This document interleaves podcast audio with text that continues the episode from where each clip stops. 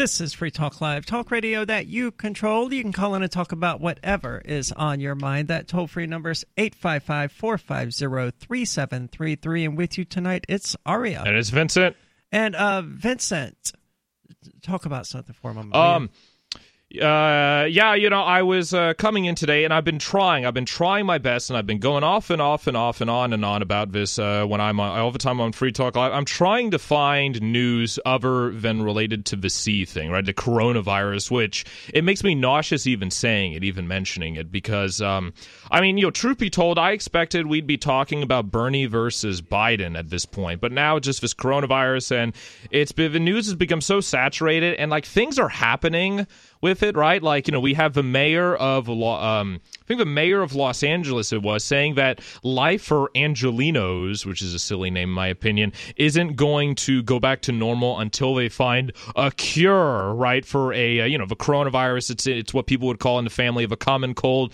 And you can't cure a cold, right? Because so, it mutates on. all the time. Who, who is the Angelinos people? People who, from who Los Angeles. Okay, they're they're called Angelinos. Oh, that, that, that's what the article said, according to the uh, this is the Daily Mail. So I know maybe that's like a silly British term for them. I would hope so. Like I would know, hope they don't call themselves that. I mean, they might. Well, you know, was people in the South call sprinkles jimmies. I mean, so I, I you know, nothing. J- sprinkles Jimmy, or excuse me, they call you're, you're from the South, I believe. They call Jimmy in the North here. We call Jimmy's sprinkles. We call sprinkles sprinkles. Oh, really? Well, where do they call it Jimmy's then? Maybe it's another British thing. I don't know. it's not the South, though. Well, Oh, it could not? be parts of the South, I guess. Could yeah, I mean, the South is a very, very wide, uh, wide um, geographic range. So What could I like about the South is how every every soda is a Coke, every single one. really, Yeah, it, it's sort of like how Xerox took basically means you know photocopy. oh in yeah, the same way Coke means any sort of carbonated beverage. like Kleenex is what they call um t- it's a you know they, the Yeah. Kleenex is a brand that people just just call all tissues or was it Q-tips are what people call cotton swabs. Right. It's just a brand. Oh, very interesting. I've never really thought about the logistics of Q-tips, or I mean, the logistics isn't the word I'm looking for, but the um, the name of them. I guess yeah, cotton swabs would be more correct. I think I've only ever called them Q-tips though. Well, but anyway, yeah. I'm trying to look it up. Apparently, you know, when you type in Q-tip, the first thing that pops up is a is a rapper. So um, creativity is officially creativity is officially dead here in the United States now. so there is a rapper calling himself Q-tip. Yeah, maybe maybe I should All bust right. a flow and call myself Kleenex. I, I would support this endeavor. So the who is this? The mayor of Los Angeles is saying that Los Angeles won't return to normal until they have a vaccine. Uh, uh, yeah. I mean, it just said cure in the in the headline here, but Oh, yeah. Ma- Mayor Eric Garcetti, which I mean, to these people is a vaccine, right? I mean, like, versus what, like, what what do people? I mean, for one, since we're talking about etymology and words, when people think of cure, is a cure something that just immediately gets rid of it, or something that helps it? Because I mean, it could be argued that. Um, yeah, I'm trying to think because with certain disease, like with antibiotics, right? Antibiotics would cure bacterial infections, but Well, you could slowly, right? But your body would generally defeat it by itself anyway, depending on the type of bacteria. Yeah, yeah, yeah. That, that's a good point. Like for, for me, if I have a if I have a cold or some sort of virus, I would take zinc and vi- well, vitamin D. I already need because you know, I mean, I'm, I'm paler than a ghost, and uh, you know, here in the Northeast, you know, vitamin D, which is good for immune function, and zinc, which is antiviral and also good for immune function, and for like I think they're called trace trace elements in the body. So uh, unless you eat a bunch of oysters. Uh, a supplement usually helps. I'm not a doctor. This is just what I do, you know, personally. Don't sue me. Sure. So I don't see a cure or a vaccine coming anytime soon. From what I've seen um, from you know the talking heads who purport to know about these sorts of things, they we're we're at least three months away from one, and that's assuming that people will get it and that it will work and not cripple people for life or kill them or whatever other things that you know rushed vaccines tend to do. Whatever one thinks about you know tested non-rushed vaccines, the rushed ones have almost always uh, been bad, bad experiences for people. Uh, we had a caller a few weeks ago. I think it was for the H1N1 vaccine. His mother was a recipient of the vaccine, and then she lost control of her legs or something. I don't recall now. It Well, that's that sounds uh, that, that sounds like an anecdotal uh, conspiracy. You know, vaccines are totally safe and harmless, which is why you're, there's a secret vaccine court that you're not allowed to sue them outside of. A secret vaccine court? This Yeah. is the first I've heard of that. or maybe not secret, but like there's there's a special vaccine court, right? Like you can't bring you you, you can it, there- there's a whole separate process for vaccines for whatever reason. Okay. I was not aware of that. So th- there's a lot of, there's a separate process for a lot of things. Uh, among those would be CNN's ability to screen experts for their panelists. uh, ev- evidently, Greta Thunberg, uh, the the climate change teenage alarmist, is going to be on CNN's panel this Thursday night uh, along with the former CDC director and the former HHS secretary to discuss the coronavirus. Now, Greta Thunberg, regardless of what she thinks about the global warming thing, is certainly not an expert on virology or any of these other things that are related to the coronavirus. Well, you know, she she is a child prodigy, right? Because at 16, she is treated as an expert in climate change, as it's now called. So, I mean, you know, who are we to say that she isn't such a genius that she's a she became an epidemiologist while she wasn't getting any uh, attention during the first like two months of this coronavirus uh, pandemic? Well, she may be an expert on climate change uh, because when people are obsessed with something and they, you know, pour into it like that, they do tend to learn a lot about it. Now, I don't know if the facts that she's been absorbing are true or not, and I don't particularly care, but if she's absorbing facts, her obsession would lead her to be an expert. But not on the coronavirus No, no, yeah, and, no, no. and not on virology or how to prevent an epidemic or pandemic or whatever, or the economic consequences of the state attempting to do so. Well, which- so, sorry, go ahead. No, that go ahead. Well. I, I'm just wondering, you know, who's benefiting from this? Obviously, it's Greta. CNN. Gre- well, uh, well, I, I wonder because obviously Greta Thunberg is benefiting because she's now back in the limelight. You know, not the best limelight, right? You know, CNN is now the most trusted name in fake news. But I mean, I, I think with like CNN, I, I don't know how anyone could have thought that this would be a good idea because it's just I haven't seen any positive reaction from it. It's not like I'm just in my own little echo chamber bubble. Like when I go through comments, people are even people who buy into this are saying, you know, what what is she doing here? She's not an epidemiologist. You know, I mean, it's like when when you were listing the names, right? The former CDC, uh, you have what Fareed Zakaria on there. It's like Greta Thunberg. Okay, which one of these things? It's like an SAT question. which one of these things doesn't belong? it would certainly be her, but uh, it, that's not the only. I mean, the left's media in general i- is is nuts, right? You have Vox here claiming that not wearing a mask is more or less toxic masculinity, and and that Trump is highlighting the gender divide between men and women by asserting dominance by not wearing a mask. It's it's insanity how these people co- connect these dots. The the dots aren't even there, and neither are the connections they're making. But that doesn't stop Vox from writing a four thousand word essay about it. Well, I you know I, I, do now have I'm a graduate. I'm a graduate from a, jour- a journalism school now, so I feel that I could decipher some of that insanity, and I think I could understand. So by Trump not wearing the mask, it's toxic masculinity. But I'm I'm sorry, I've been waiting to do that all day.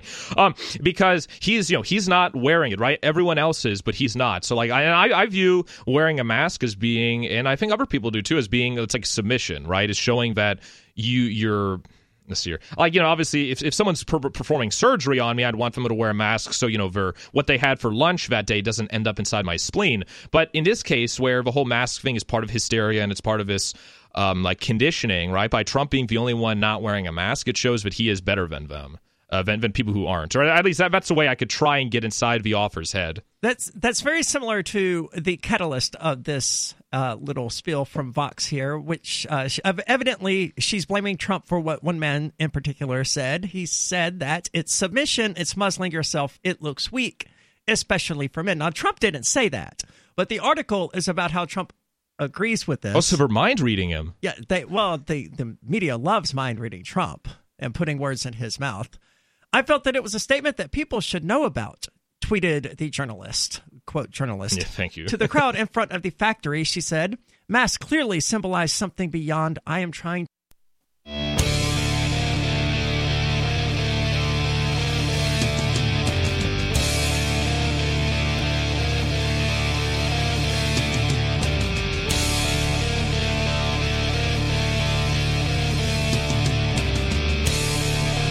This is Free Talk Live, talk radio that you control. You can call in and talk about whatever is on your mind. That toll free number is 855 450 3733. And with you tonight, it's Aria. And it's Vincent. And I finally got around to reserving my motel room for ForkFest 2020 today. And if you want to join me up there, and along with other liberty minded volunteers, anarchists, and libertarians, it's happening from June the 29th until July the 5th at Rogers Campground in the beautiful White Mountains of New Hampshire. Happening the week after the Porcupine Freedom Festival, ForkFest is decentralized, so no one is in charge. There's also no ticket cost. Just reserve your site, uh, your camping site, RV site, or motel room with Rogers Campground for June the 29th until July the 5th. You can just relax and go camping, or you can create whatever experience or event you'd like others to have. But if you're planning an event for ForkFest, be sure to let others know in advance. You can connect with other Forkfesters via the unofficial Telegram chat or the Forkfest forum. Links to those are on the unofficial website, forkfest.party. Once more, that's forkfest.party. Now, the mask thing is a contentious one uh, here in the United States. I saw a poll today about how 70 something percent of Americans are willing or intend to begin wearing a mask in public within the next two weeks. 70%. 70%. Now, Well- that, that that's of the people polled and yeah. of the people not already wearing masks, presumably. But uh, I am not among those people, and apparently it's because I'm just so damn masculine. Well, Don't let the dress fool you. Well, it's, it's better. Than, I mean, I got to say, the whole toxic masculinity thing, I didn't expect them to pull that because it was what? I, I remember last week it was racist not to be wearing a mask. Then Well, before they- it was they- hateful. Uh, the mask also mentions that it's racist. so, I mean, they're pulling out all the stops here. We're Not- covering all of our bases. Right. So they're saying that, you know, these people aren't alone. Trump himself declined to wear a mask while being photographed at a plant where they made masks, though he claims that he wore one backstage. Mike Pence also was criticized for failing to wear one when he visited the Mayo Clinic in April. One shouting, barefaced man at the Michigan State House was photographed at the rally, said he was not at all worried about the virus and would never wear a mask. Ever. Since the pandemic began, the issue of wearing masks has further exposed America's racial and gender prejudices. Earlier on, wearing masks was associated with Asian countries and often dismissed because of racist assumptions about those countries. Then, as many cities began to require residents to wear masks, police began targeting black men for covering their faces, profiling them as criminals rather than as people trying to abide by health guidelines. Now, this is the first I've heard about that. I'm not saying it hasn't happened, but this is the first I've heard about it, and it's from a it's from an article that's trying to convince me that not wearing a mask is toxic masculinity. So I'm not inclined to take it at its word. Well, I, I also want to add when they talked about was it Asian Asian cities and people weren't wearing masks because of racist assumptions. Like, well, racist assumptions like in Beijing, you can't go outside without choking on the smog. Which isn't just which isn't just an Asian like a Chinese problem. It's a problem in like uh, Mexico City. It's a it's a problem even in American cities for smog and all the pollution. So I mean, it's just like what, what it's was it's like when when you're holding a hammer, everything looks like a nail. So I mean, when everything is racist, then you know, then essentially nothing is, and it just you know it loses uh, impact when someone is legitimately being hateful. Speaking of racism and sexism, though, the author then goes on to say for a certain subset of mostly white conservative men, not wearing a mask seems to have become a hallmark of manliness. Interesting that she, the, the author of this article, is herself equating manliness to dominance and supremacy.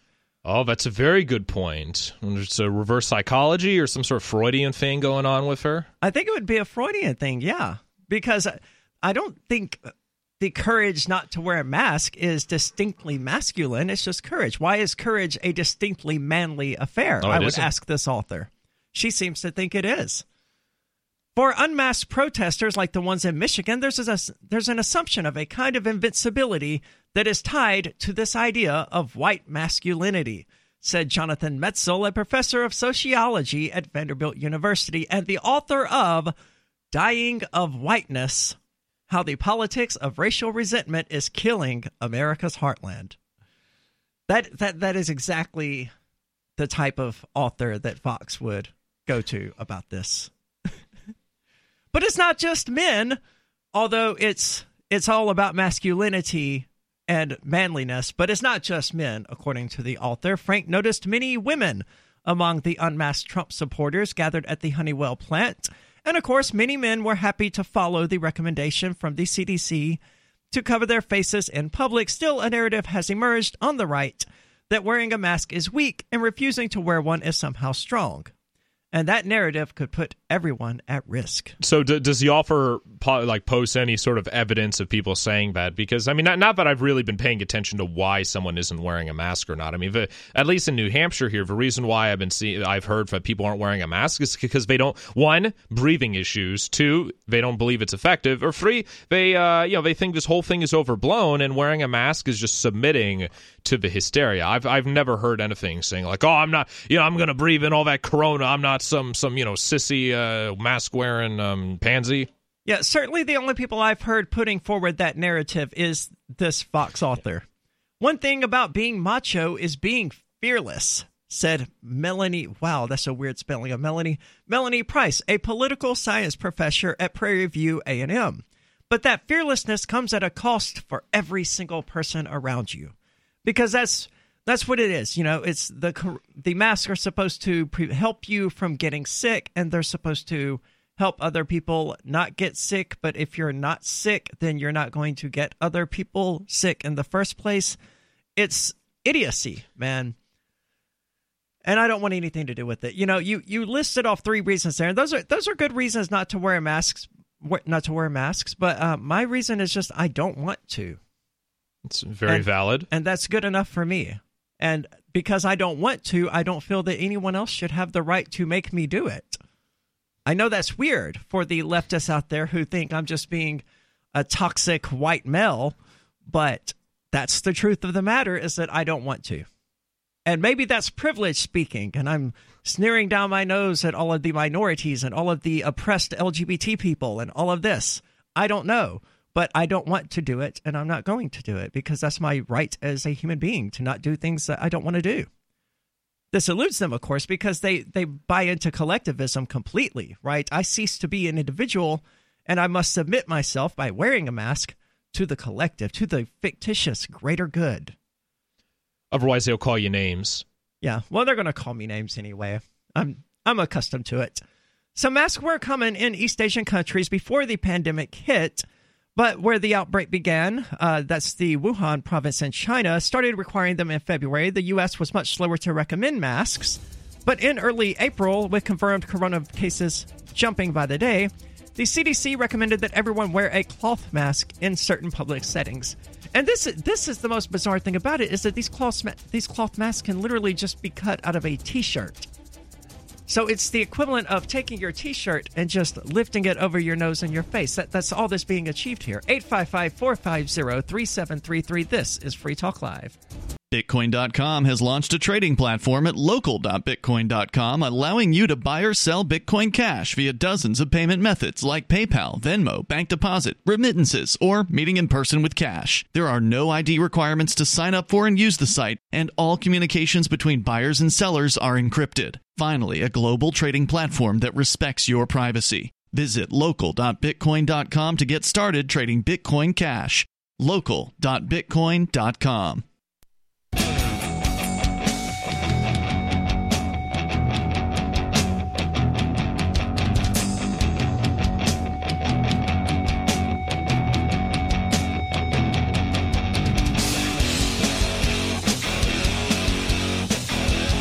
This is Free Talk Live, talk radio that you control. You can call in and talk about whatever is on your mind. That toll free number is 855 450 3733. With you tonight, it's Aria. And it's Vincent. And Bitcoin.com has launched a trading platform at local.bitcoin.com that allows you to buy or sell Bitcoin Cash using dozens of payment methods like PayPal, Venmo, bank deposit, remittances, or meeting in person with cash.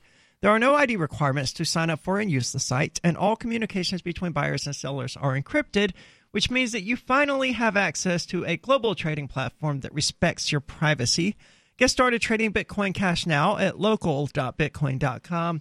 Again, that's local.bitcoin.com, the best place to acquire Bitcoin Cash for those people out there seeking it. And, it, and it's a good time to acquire any sort of cryptocurrency, but I, I of course, like my Bitcoin Cash. So it the uh, the government is now working on a three trillion dollar stimulus package. Evidently, oh, very cool. More money for poor people to spend. This is very as you know, as I learned in public, as I learned in public high school, inflation is good because more poor people get money. It that that is literally true. Yes. and then they waste it and then they need more money and that's that's the behavior that keeps them poor well, and, and goods uh, goods become more expensive because by the time the poor people or you know, the, the, lower income people, excuse me, uh, by the time the poor people uh, actually have access to that money, inflation kicks in and the price of goods rises. Smooth. So contract con I keep wanting to call it contract tracing. Contact tracing is this idea that we can monitor people as they go about their daily lives and we can then somehow collect all of this data filter it out and determine who has been in contact with who. That's scary with or without a virus. You know this idea that they that they can monitor that hey, I've been in close proximity today between you, Ian, and probably a dozen other people.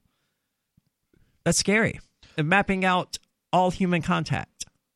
Oh, ab- absolutely. This is like what uh, Edward Snowden was uh, warning about with the uh, NSA's PRISM and it just it, it's it's sad to see how short people's memories are where back a few years ago you know even the liberal the lefties were saying oh you know edward snowden's a hero. He exposed government spying on everyone. And then now you know now that there's this this, this uh, over uh, overhyped overblown cold virus out there people are saying oh now we, we need to track where everyone is going so no one could get sick. No no not that so no one could get sick. So we know who's gotten sick from who and tracing a microscopic invisible enemy. And it's um is just this is blanket blatant tyranny.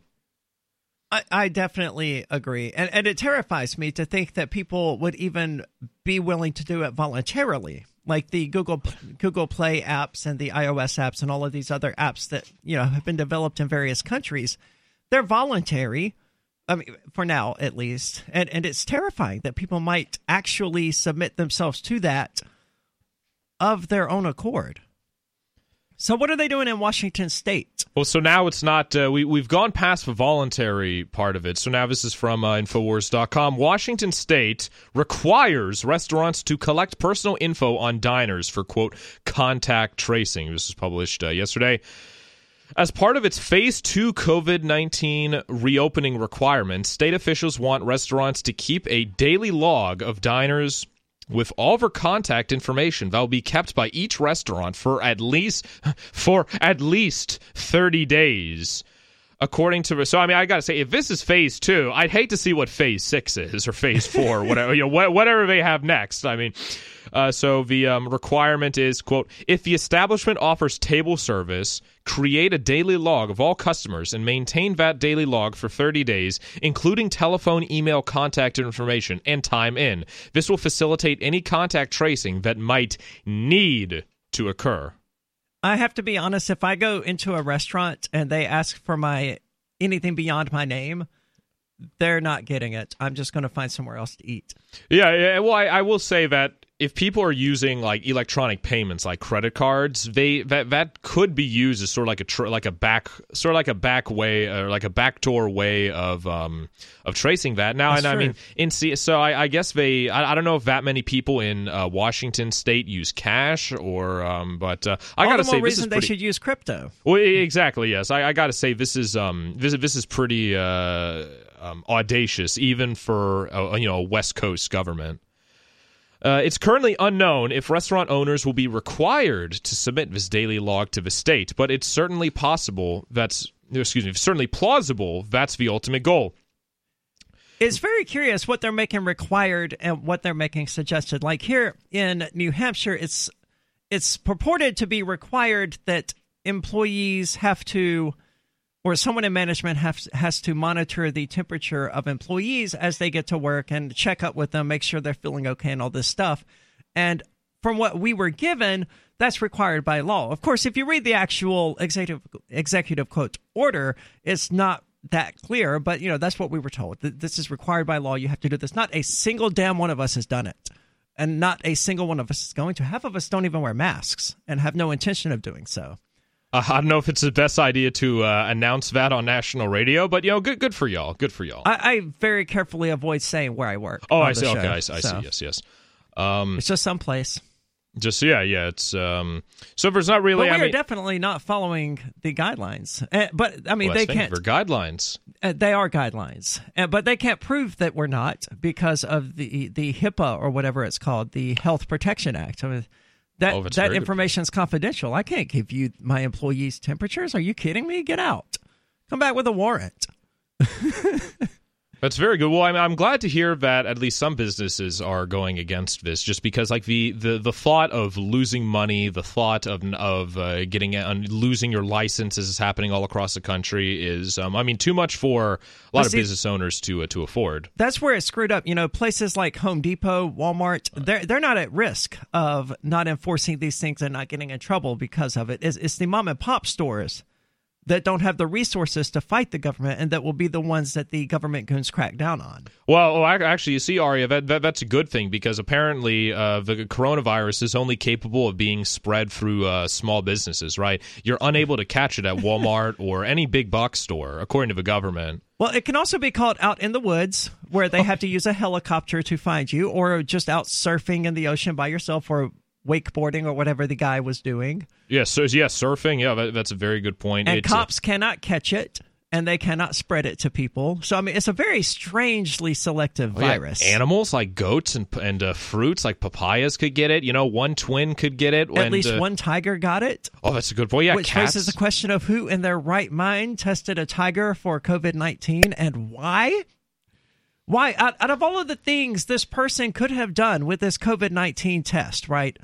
Why would they have pointed at a tiger and said, I'm going to test that that's a good point, especially with I, I, forget what state or was it the U.S. or was it uh was it some other country? But um, but it happened. Was it the United States? I, I think, think, it, was in the U.S. Because I don't remember the state. Because I mean, you hear about like all around the country, you have people bitching and kvetching, saying that oh, there's not enough tests. You know, oh, you know, we're uh, you know we need to test literally every. You know, the United States, I believe, is still doing the most amount of tests per capita out of uh, any any country in the world. That's something that Trump rags about. But people, for whatever reason, want there to be like everyone needs to get tested. Everyone needs to have a cotton swab shoved up into their sinus, you know, leaving God knows what's on a cotton swab in there.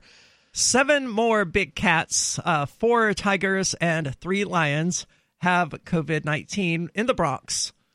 Okay, so New York, York City, oh. according to the National Geographic. So yes, this, these are American zoos testing tigers and lions for COVID nineteen. Oh my! And and you know, is this and, what Trump means when he says the United States does more testing than anyone else? Well, I I could, could be. I mean, I don't understand though, since you have like Chuck Schumer crying on TV saying that they need more tests. You have all the you know the mayor, the governor saying that they need more tests, and yet somehow they find the time or they find a test kit to instead of testing you know a low income person or like a senior citizen or someone who's vulnerable they test a, a big cat, a tiger, right? And where's is the tiger getting a check? I I hope I, the the I mean, zoo it, probably is. If dead people are getting checks, you know the animals might as well, especially if they catch this thing. I would agree. The tiger would probably be more responsible with the money than most Americans. 855-450-3733. Does your cat have COVID-19? Give us a call and let us know. This is Free Talk.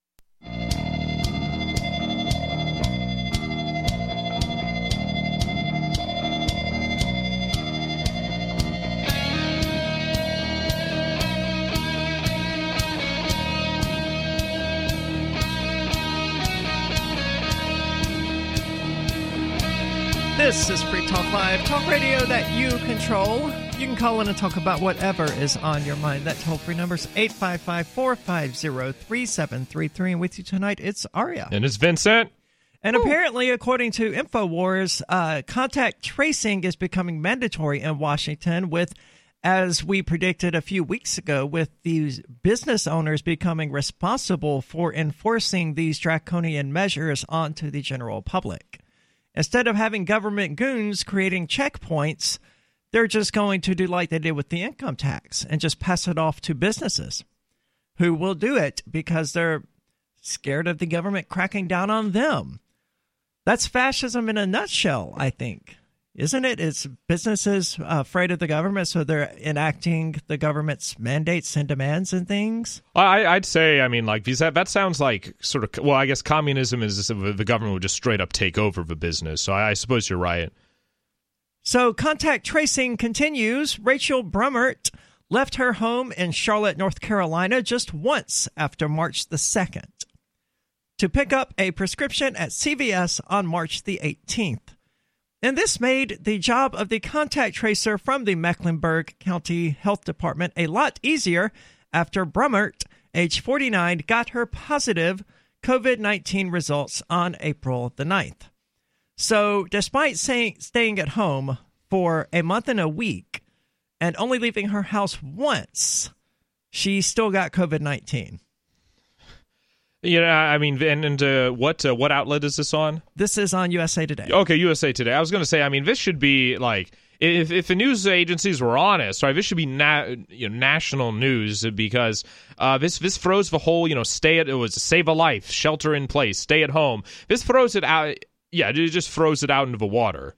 And it's possible that she may have saved a life by not giving it to other people when she tested positive for it, it, it, doesn't seem altogether likely because she was out and about. So everyone she came in contact with, if these stories are to be believed, now has COVID nineteen essentially.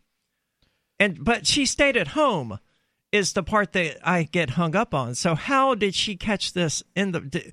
Was it that one trip to CVS that caused her to get COVID nineteen? In which case, the the contact tracing for Mecklenburg County is only getting started.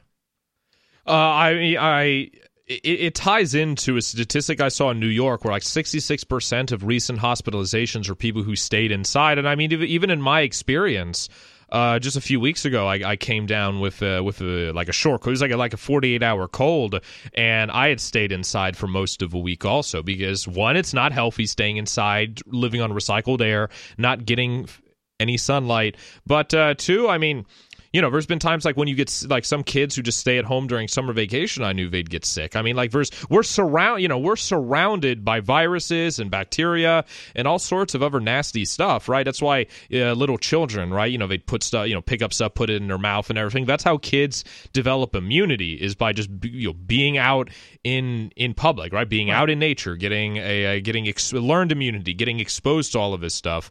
Um, so yeah, I mean, like I, I, anyone who believe the idea that if they stay inside, I mean, obviously, if you're going to be around like people or animals, you're more likely to get sick just because, uh, you know, we're living beings, right? We're organic beings. We're full of uh, full of microbes and such. But to think that like you will never get sick by staying home is like saying you will never get into any sort of physical accident by staying home. I mean, yeah. So the tracer had only two other transmission possibilities to consider. She had to talk to people near Brummert's husband at the financial services company where he worked until March 18th and find a 26 year old neighbor who two days later left groceries on the bottom step while she stood on the top step. So she went all out, like paying neighbors to put to put their lives at risk for her behalf to go out and get her groceries, right? Someone's got to go out there and get the freaking groceries. That's what these stays these stay at home people evidently don't understand. Is it's fine if you want to stay at home, but don't don't call delivery, don't call an Uber, don't call Pizza Hut. Well, unless, unless they what was the day contactless delivery, right? So you know you could call a Pizza Hut, you know, it'd be like a drug deal, right? They leave a pizza, like a you know, you, you leave the money out on the on the uh, on the street, then you, they leave the pizza on the street. But I guess you got to figure out who you know who do you trust, right? Who's going to go first? if the money is infected, oh, the, that's a good. Point. The point. driver gets it. If the driver is infected, it gets onto their boxes. So I mean, it's going to spread. The contactless delivery, it's only going to help with the person to person contact. If they cough and then hand you the money, you're you're still going to get it, even if you never actually have contact with that person. If it was the flu or a cold, you would get that as well because so, that's just how these things spread. That's why if that's why people wash their hands after handling money. It's it's filthy. It's disgusting. So yeah, I mean, I, I I think the only way that these people who are just just deathly afraid of this thing, right? Like you know, the people who insist everyone wear a mask and gloves. The only way they could protect themselves is to just you know put a bunch of medical tape on all of her orifices, so her eyes, her nostrils, her mouth, and uh, Super that's the only. Super you know, very good point. Yeah, yeah. Because you know, the, via the tape, right? The medical tape could be uh, could, could, unless it's sterile, unless it's sterile. But uh, yeah, that's the only way they could they could stay safe. They just have to shut off every single orifice in their um on their body. I, I am I, I advocate this idea. Yes.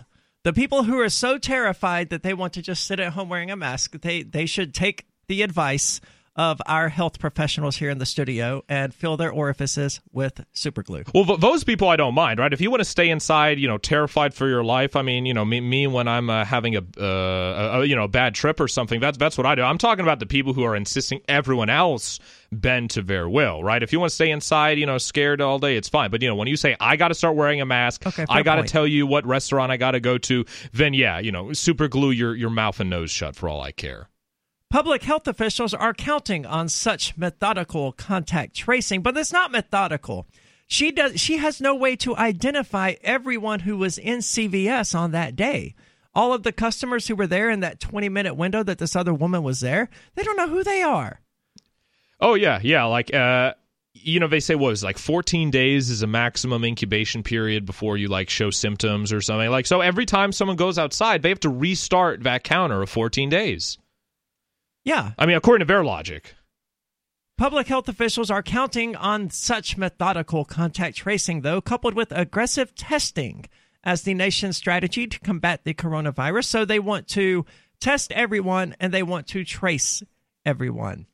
For a virus that has killed more than 81,000 Americans at a continued rate of about 2,000 a day. yeah, I mean, it's. Let's see. Let, us do the math the- on that. Aren't the same people though the the ones who are all no we have to do this to protect people from getting sick? Aren't they also the overpopulation freak out people? yeah, but that's a very good point. Uh, and I mean, Sounds even like we have a solution to the overpopulation problem. Let it run its course. Uh, it's almost as if you know this is why disease exists. Although I, I, I will. Oh, geez, you know, I'm, I'm you're, you're making me sound bad tonight, Aria. But No, if I'm you with take you entirely. Disease exists to kill organisms.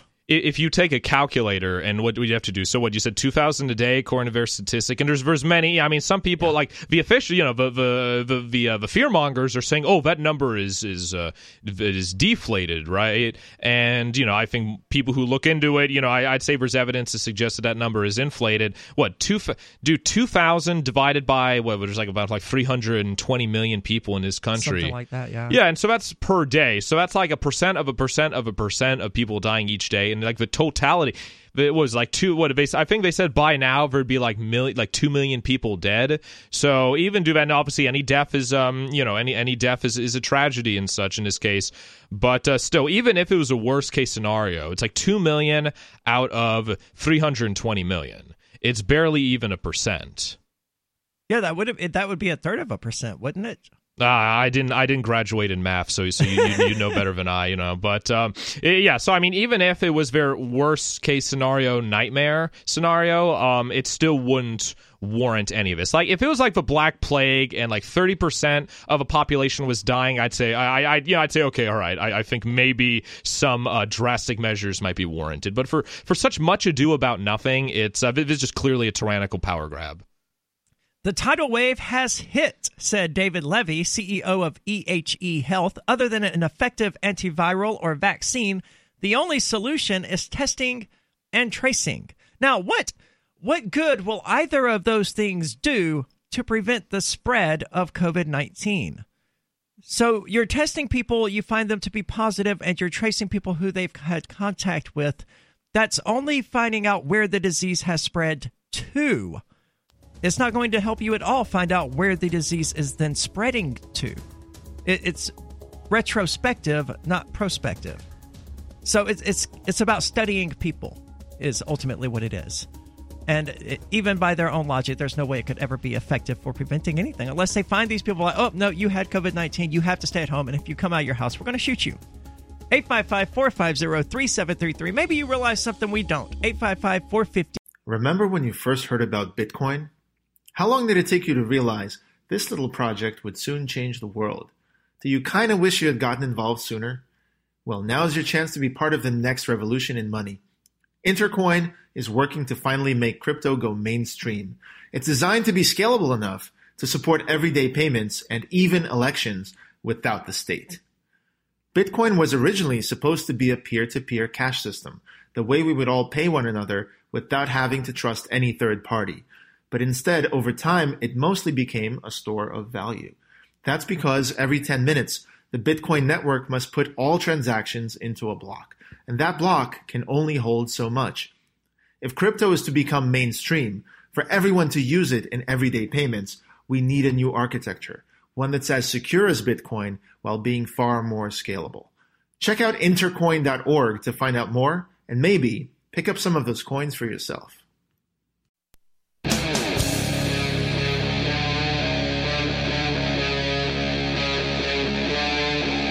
Talk Live.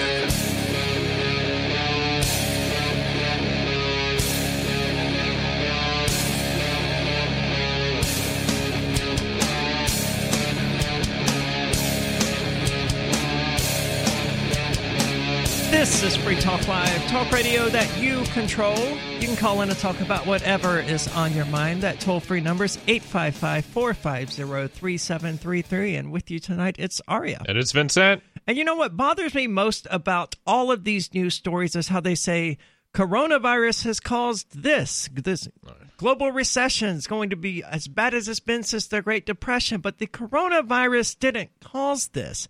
In fact, everyone just going about their business and letting this thing run its course, while it may have ended very badly for a much larger number of people, it wouldn't have caused an economic collapse. Which could very well kill even more people than initially the virus would. Yeah, it's it's going to be scary to watch how the full weight of the economic collapse bears down on people because people have been unemployed in order to quote fix that the government's just inflating the hell out of the currency i mean the, the national debt tr- uh, topped what 25 trillion dollars Yeah, they, spent a trillion dollars in 28 days. it's an unimaginable amount of money. So i mean these consequences are going to be real. And, but you know people are short-sighted voters in particular short-sighted so they don't care. They just get oh i get $600 a, a month a week and extra unemployment and a bonus $1200 check. This is great. I'm so happy. And it's going to bite them in the ass in the long run but let's go to the phones. We've got uh, John Doe calling for, via the Discord server, which you can find at discord.freetalklive.com. John Doe, you're on Free Talk Live. Hi guys, thanks for uh, taking my phone call. Yeah, what's on your mind? So, a couple of things that you guys, I've only been listening the last hour. If you can't tell by my accent, I'm actually in Ireland, so uh, I don't. Hopefully, that doesn't really matter too much. No. So, my biggest issue, and obviously coming from an EU perspective, the numbers in the US are quite worrisome to us in the sense that when you bring up 2,000 people per day, that number grows exponentially if you go back to normal life.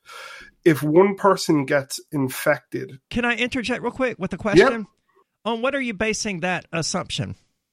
so what they know right now, they say when one person gets infected, they spread it to 0.3 people per day, and it can take up to two weeks for this that infected person's to show symptoms. So, in theory, one infected person could infect 10 people and then two weeks for them, and so on and so forth. So, if people were in isolation for a minimum of two weeks anyway, then in theory, everyone should be clear to go. But when people ignore these rules or these kind of, what should I say, uh, social distancing and XYZ, it speeds up the process exponentially if you ignore that. It's been shown and proven in the EU to the countries that have done that. So, So, when so you're what's saying the problem with letting it get itself over with? Okay, so if you let itself get over with, okay, my wife is a nurse over here. Uh-huh. So the mortality rate is between three and six percent. It actually it depends on how your elderly percentage is. Like in France, I think it's like 17, 18%. It's higher in Italy and things of that nature. It, it's rampant. Like, I think the mortality rate in someone that's like over the age of 65 or 70 is like anywhere in the region of 60 or 70% of a mortality rate. Like, that is absolutely massive. This isn't a normal flu you're dealing with um, that's where I'm coming from. Like, if you want all your elderly to be offed very, very quickly, then continue the way you're going. But if you want well, I'm not necessarily actually, opposed to that. I... You know, but that that's my my general gist is that if you leave it run rampant, it's three to six percent. It's higher in elderly categories, depending on how high the percentage of elderly are within the country. Well, so, so if you got a large amount, Sorry, no, go go ahead. I didn't mean to interrupt. No, that's fine. If you All got right, a so large I, I just want to respond to uh, respond to two points that. One, my understanding, and I'm I'm unsure of how it is in Ireland or the uh, the rest of the uh, European Union because I, I've been focusing, you know, square solely on uh, the United States. Um, most of the more bit, most of the mortalities I've seen has been yes, elderly people, but who've also had like one, two, or three comorbidities, right? Every person had heart issues. They were overweight, which in the United States, that's a huge problem, you know, people being fat and overweight.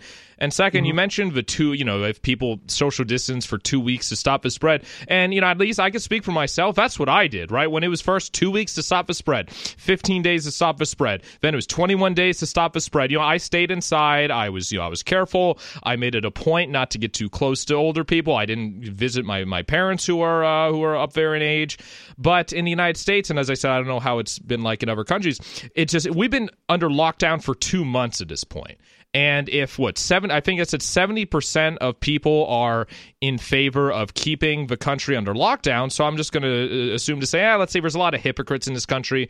So like I don't know, like fifty percent of vets, uh, you know, like half of that are people who are actually you know staying inside, wearing all the stupid masks and gloves and everything. Um, so we've done, been doing that for two months, and mm-hmm. it's um, yeah. I mean, I, I just uh, I've, I've lost patience with it at this point and um, I yeah, I mean, like, I what, are we gonna have to stay in for two years? Right? People are saying for eighteen months. People are saying we gotta you know stay all locked, mm-hmm. shut inside for two years. So um, I mean, like, which is it? Right? Like two weeks? Okay, I think that's that's fair for what it was.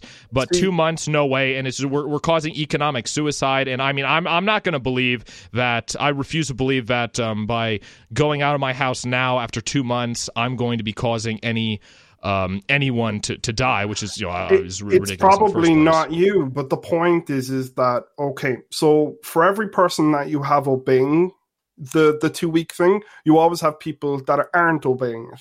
So the problem is you stay in for two weeks, you do your social distancing thing, and you protect yourself and your family and friends. The problem is people ignoring that and you're going out into the public, you've done your public service, let's say, and you're going to essentially get affected by someone else that is totally ignoring it and has from from the start. Well, that's like, a good description of me. I've been uh, not only have I been ignoring it and attending social gatherings. I, I, threw a party Monday, and I go hang out at Central Square here in Keene, New Hampshire, and drink with friends every Friday night. Mm-hmm. Not only that, I'm also an essential worker who refuses to wear a mask and refuses to. Well, the mask thing is more to protect you infecting other people as opposed to vice versa. It means if you're right. sick that you're just not going to pass it on. The mask, like N95, all this kind of stuff, that that has no bearing on you not getting it. Right, it's essentially a barrier for right. you spewing. That's exactly out. my point. Is that if yeah, I mean the the type of person you described there, who's a risk to others, is a verbatim description of me and my mm-hmm. behavior. And I so, I still know no one who I have given COVID 19 to. And as yeah, far but, as I know, I have not had COVID 19.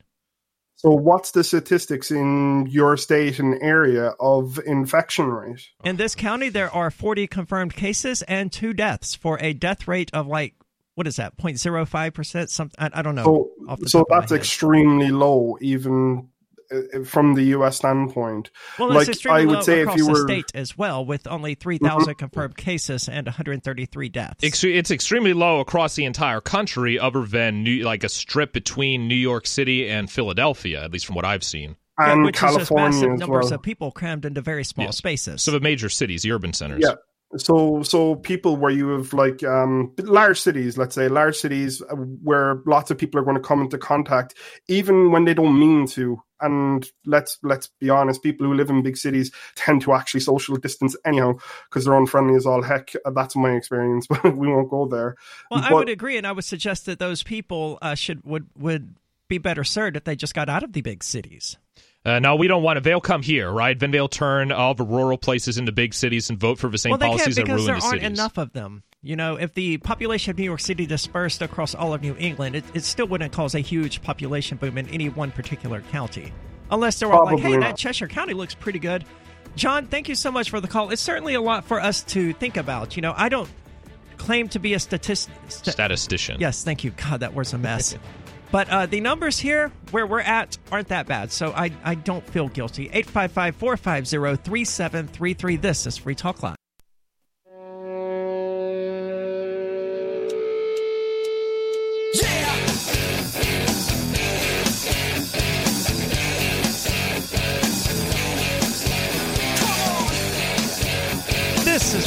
Live, talk radio that you control. You can call in to talk about whatever is on your mind. That toll free number is 855 450 3733. And with you tonight, it's Aria. And Vincent. And for years, libertarians of all stripes have wanted a directory of liberty minded businesses, and we're helping to build one Liberty.menu. Liberty.menu is a tool for our community.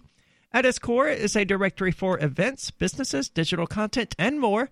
Listings can be rated and reviewed, and there's a bit of a social network to it so you can connect and share with others. Use of Liberty.menu, however, is exclusively for individuals who reject the initiation of force and those who agree to abide by the ethics of the non aggression principle. Put your voluntarist ideas into action at liberty.menu and use code FTL to get a special badge. That's liberty.menu. Now, we're at war. That's what we're being told. We're at war. We're fighting the invisible enemy. And I don't mean terrorism, I mean a, a virus Or ghosts. the the doctors, the the healthcare workers, they are the frontline warriors in this war against nature. We're we're waging war against nature.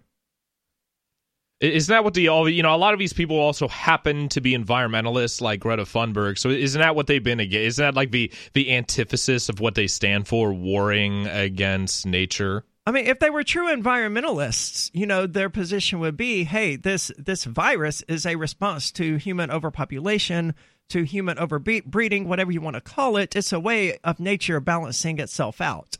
Well, I, think we're loving this, right? I think we're pretending to be against it because all of the policies that we're enacting, right? Just for, you know, pr- printing money into oblivion, forcing everyone to stay inside, contact tracing, you know, basically enacting 1984. I'm sure all of these people are, are just absolutely loving it. And so, begin, what was, I remember like, like pretty early on into the shutdown, they uh they you know you saw that picture of Venice right? You know Venice it's like you know they have like instead of streets they have canals and they say oh look the water's been never been clearer and it's because since no one is out and about driving the, the reason why it's you know, the water was murky isn't because there's like just sewage and stuff in there. It's because the mud right would would, would block it and so since less people are out and about then uh, the water is still and you can see the bottom of it. I don't know if you ever saw that stupid movie um the day after tomorrow where Oh, like this God, you know it's like the tidal wave crashes against New York and then suddenly freezes. Uh, it's like the, the whole point of that movie, which is, I guess, like I don't know if you want to call it like anti-capitalist, anti-freedom movie. At the end of a movie, you know, the people in the space station they look down and they say, "Oh, the Earth has never been clearer. It's never been more beautiful." And I mean, I think people are trying. These people, right, the environmental wackos, they're trying. The cultists, the alarmist cultists, they're trying to force that sort of outcome onto the rest of the planet. And that's a scary thought. I don't remember the day after tomorrow too much. Was that the was that the Ice Age one? Uh, yeah, it's where because uh, because of global warming, the weather there's like three super hurricanes or something that like totally destroys the northern hemisphere, and uh, yeah, basically it was like Al, you know, it's Al Gore's predictions of a movie. Okay, I think it was with Dennis Quaid. I don't know who that is. He's he's the uh, brother of uh, Randy Quaid.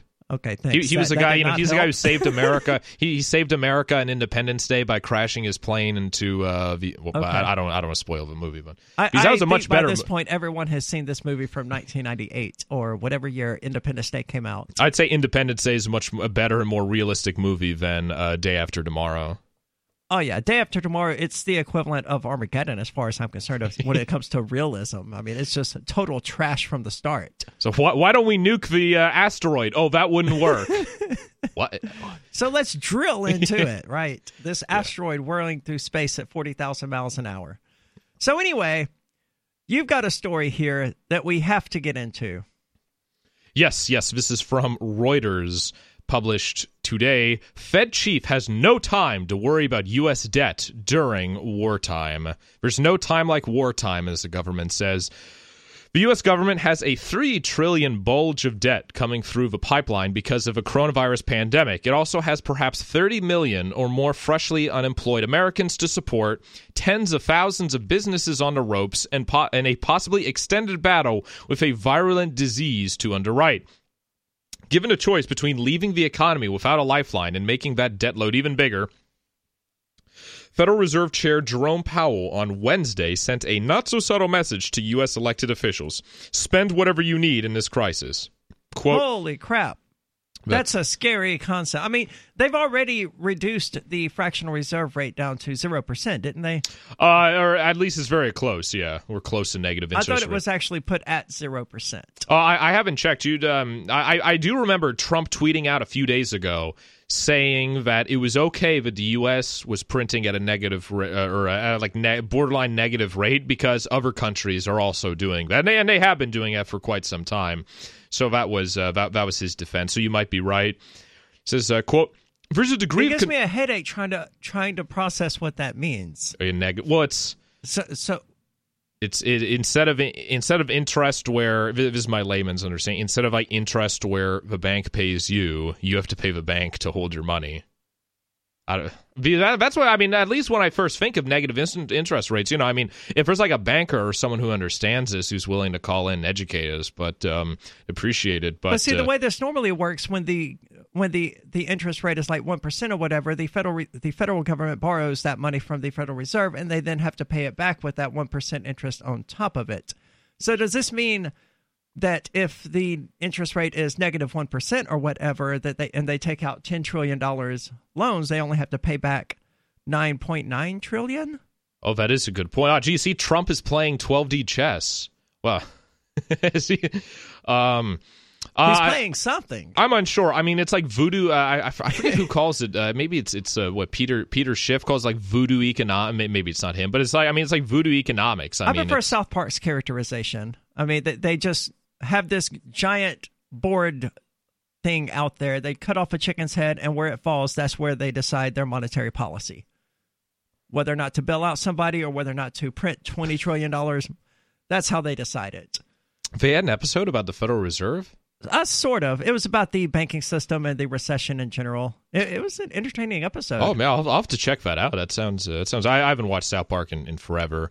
Um, there's a so so the quote here is there's a degree of concern at the Fed that the bipartisan energy behind fiscal support seems to be flagging at a time when the fight against the virus is incomplete and expectations for a weaker recovery have grown," said uh, Krishna Guha, vice chairman of Evercore ISI and a former New York Fed official.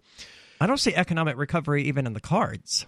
I mean, even even if they were to lift the lockdown tomorrow, just completely lift it, a lot of these places are are permanent, permanently out of business already, and a lot of people will still stay at home because they are deathly afraid, which is why they're supporting the lockdowns in the first place. Oh yeah, I, I now the new talking point because Trump said uh, that he wants like life to return totally to normal by like midsummer, and you have like the, the fear mongers and the Chicken Little say that oh, is it and you know this is how they invert everything. It's just so evil. They invert everything by saying oh, if we reopen the economy now, the economy is going to collapse even worse.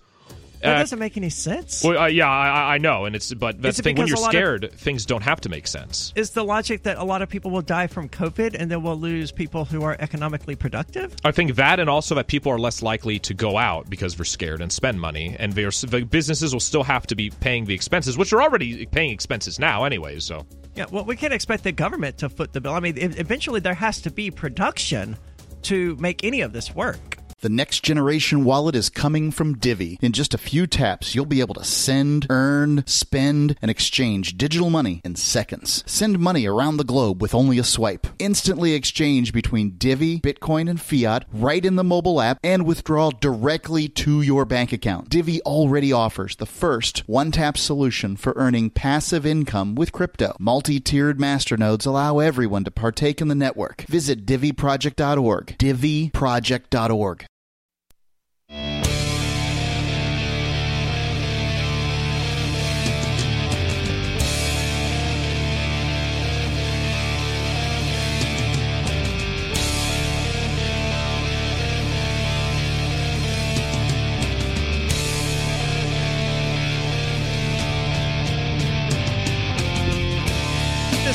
Talk Live, talk radio that you control. You can call in to talk about whatever is on your mind. That toll free number is 855 450 3733. And with you tonight, it's Aria. and it's Vincent.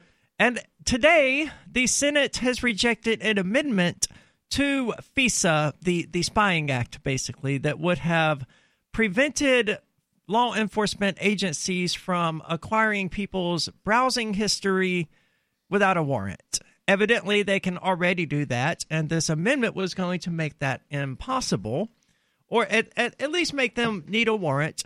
But it's all the more reason to use the Brave browser. Really, I don't use Brave, but I'm I, I tend to think. See, I didn't know, despite all of Snowden's leaks, I didn't know that it was even a possibility that they could access web browser history more or less at a whim.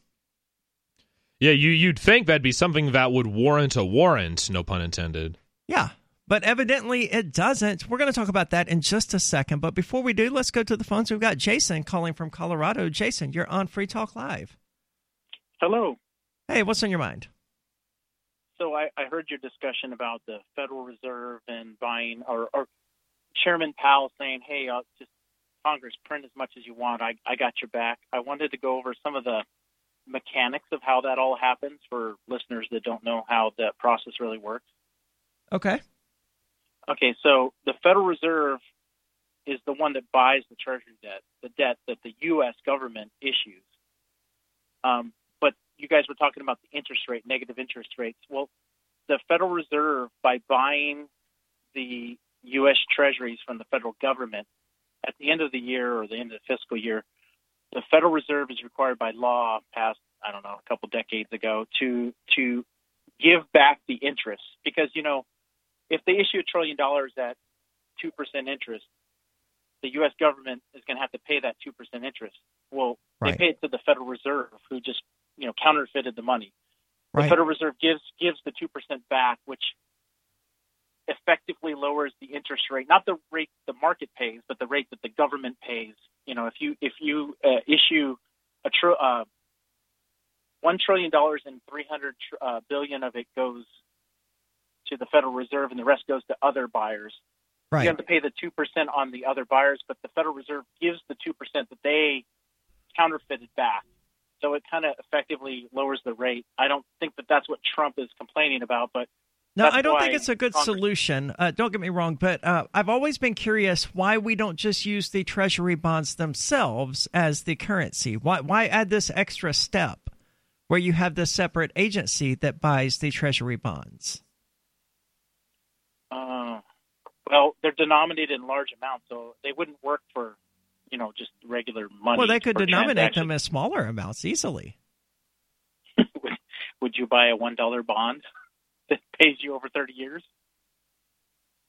No, but I wouldn't buy a government bond regardless.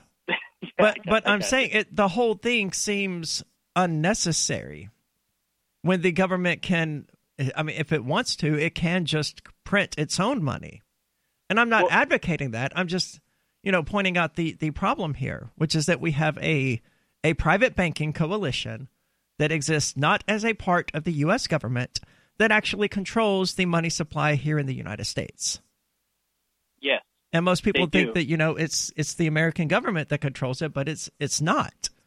It it may be an improvement if the American government controlled it, but it's a private banking cartel. Well, that that movement, the movement that worked, there is a movement called the Greenbackers. You heard the Greenbacks from the Civil War. The Greenbacker movement is the group of people that actually wants Congress to end the Fed, but end them and and take it back over, and still print all the money. They still want fiat money. I like the gold backers to control it. movement. You know, we have these Oh, I, Utah I gold too. back. I'm We have this Yeah, so currency the- here in New Hampshire that's circulating pretty nicely here in Keene called the Utah Goldback that has the gold actually interwoven into the bill. They're very awesome. It's not gold backed, it is gold. Yeah, I heard. I heard about that. It's like flakes of gold, or or it's basically built into the the plastic. It's melted into it somehow. Yeah, Yes. they they have some kind of complicated process. Well, Jason, thank you so much for calling in and explaining that. Um, it, it's definitely a messy and problematic situation, considering most Americans do think. I remember having this argument with my father a long, long time ago, um, where I, I was reading End the Fed by Ron Paul, and I, I was just talking to him about it. He was like, I don't know, the Federal Reserve, that sounds like something we should keep. The man knew nothing about it. All he knew was the freaking name Federal Reserve. It's as federal as Federal Express. Yeah, but by that one name, this he made up his mind right then and there that no, we we need to keep this. Oh, these people are allowed to vote. Yeah, it's just like the the Soviet People's Republic of Russia or whatever. You know? Oh, the People's Liberation Army of China. yeah, it's it's named that so that you fall for it, dude. Uh, I, I will say I heard uh, like recently what Trump did. Uh, I forget exactly how, what it was, if it was an executive order, but something that he did that basically brought the Federal Reserve under some type of control of the executive branch of the Treasury. And uh, I mean, It like, had something to do with buying EFTs, didn't it? Uh, yeah, I mean, I, I, you know, for me, it's all Greek to me, so like, I, I didn't really look too closely in. I mean, I don't think it's necessarily a good thing, but at least it's a change. I mean, for me, any any sort of change to the stagnant system is um is. I mean, I, don't necessarily say good, but. Um, I mean, I'd rather see it change than it just be the same way forever and people get used to it. Because I mean, this is why we have a Federal Reserve. It's like, oh well, you know, we this is why we have a lot of horrible institutions in this country, like you know, like the um, uh, IRS and the income tax. Oh, because you know we it's always been here. It's it's a part. It's an institution. It's part. You know we can't do without it. And anything that changes that, I'd say, is positive. Not necessarily good, but positive. But um, back to the uh, I, I do have a roll call for the amendment for that uh, the amendment to the FISA. Um, It looked like it, it it was such a narrow passing It or w- a narrow failure. It was one vote. 59 yays, which it needed. It needed three fifth majority to pass. So it had 59 yays, 37 nays, and four not voting. And so the usual people you would. I, I mean, it's like it's it's like the worst neocon Republicans. I'm looking at like Lindsey Graham, Mitch McConnell, and uh, Mitt Romney. They all voted nay. Which I mean, for for and you know, it's like right now in within the Republican part, at least the Trump part, all the talk is about FISA abuse because of you know a General Flynn and the whole RussiaGate scandal. Uh, so you have here Ted Cruz, Rand Paul, Cory Booker, and Chuck Schumer. Right, so you know two people very far to the left, you know very you know staunch Democrats, and two. Uh, I guess like more f- freedom-oriented Republicans, if you want to say that, uh, voting, all voting for it. So it's it's it's it's very interesting here. Warren, Elizabeth Warren voted yay. Bernie Sanders wasn't voting, which is you know interesting because this is the kind of thing that he'd vote uh, in favor of. Yeah, Marco Rubio voted nay. So um, it's yeah. I mean, it, it splits. You know, I, I know many people will take uh, offense at me suggesting that anyone inside the Republican Party is um, pro freedom, but you have you know some senators who are better than others, like you know Rand Paul and such. But um, yeah, so I mean, this really separates the sheep from the goats, um, so to speak, in regards to which of these politicians support. Um, yeah, I mean, like you know, common you know, common sense freedom provisions, which is this amendment. And evidently, it failed. Um, it be, who were the four people who didn't vote?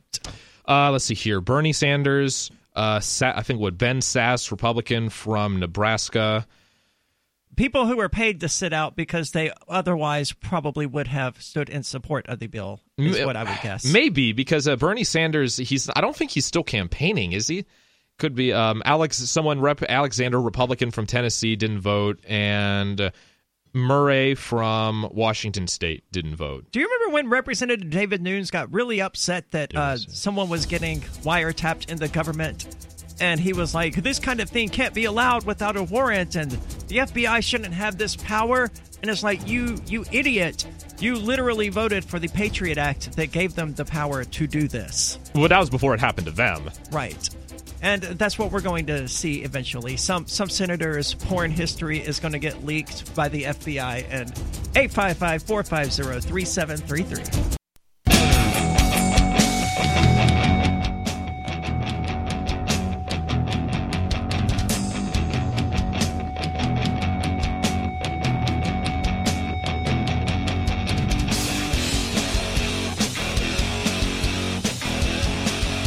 This is Free Talk Live, talk radio that you control. You can call in and talk about whatever is on your mind. That toll free number is 855 450 3733. And with you tonight, it's Aria. And it's Vincent. And the next generation wallet is coming from Divi. In just a few taps, you'll be able to spend, earn, store, and exchange digital money in seconds. Divi says you'll be able to send money around the globe in only a swipe and instantly exchange between Divi, Bitcoin, and fiat right in the mobile app and withdraw directly to your bank account. There's no need to wait, though, as Divi already offers the first one tap solution for earning passive income with their multi tiered master nodes that allow anyone to earn by supporting the Divi network. When the new wallet launches, because of Divi's relationship with Western Union, Divi will be in 200 countries, including the United States. You can learn more at diviproject.org. That's D I V I project.org. Now, getting back into the story here that we did, didn't finish out because I got distracted by other less interesting stuff. The government wants to destroy the economy in the most efficient way possible. That that's about the only thing I can conclude after watching the two trillion dollar quote stimulus package and the three trillion dollar stimulus package being discussed. Yes. Yes, um, this is back to the Reuters piece. Congress has been debating further fiscal measures, with Democrats in the U.S. House of Representatives suggesting another $3 trillion to fight the crisis, and Republicans bucking over issues like how much help to give local governments. The White House has said it wants to first see how events develop as more states reopen for more types of businesses and social interaction. And so now this this next uh, portion of the article is called "Life During Wartime," and I'm I'm adding those massive air quotes because you know if these people think this is a war or you know we're living during a wartime, I mean otherwise it's just like a soft war against the people by the government. But well, they're um, definitely not the only ones. I know Conan several times has referred to himself as a as a warrior on the front lines, and now he's doing so ironically.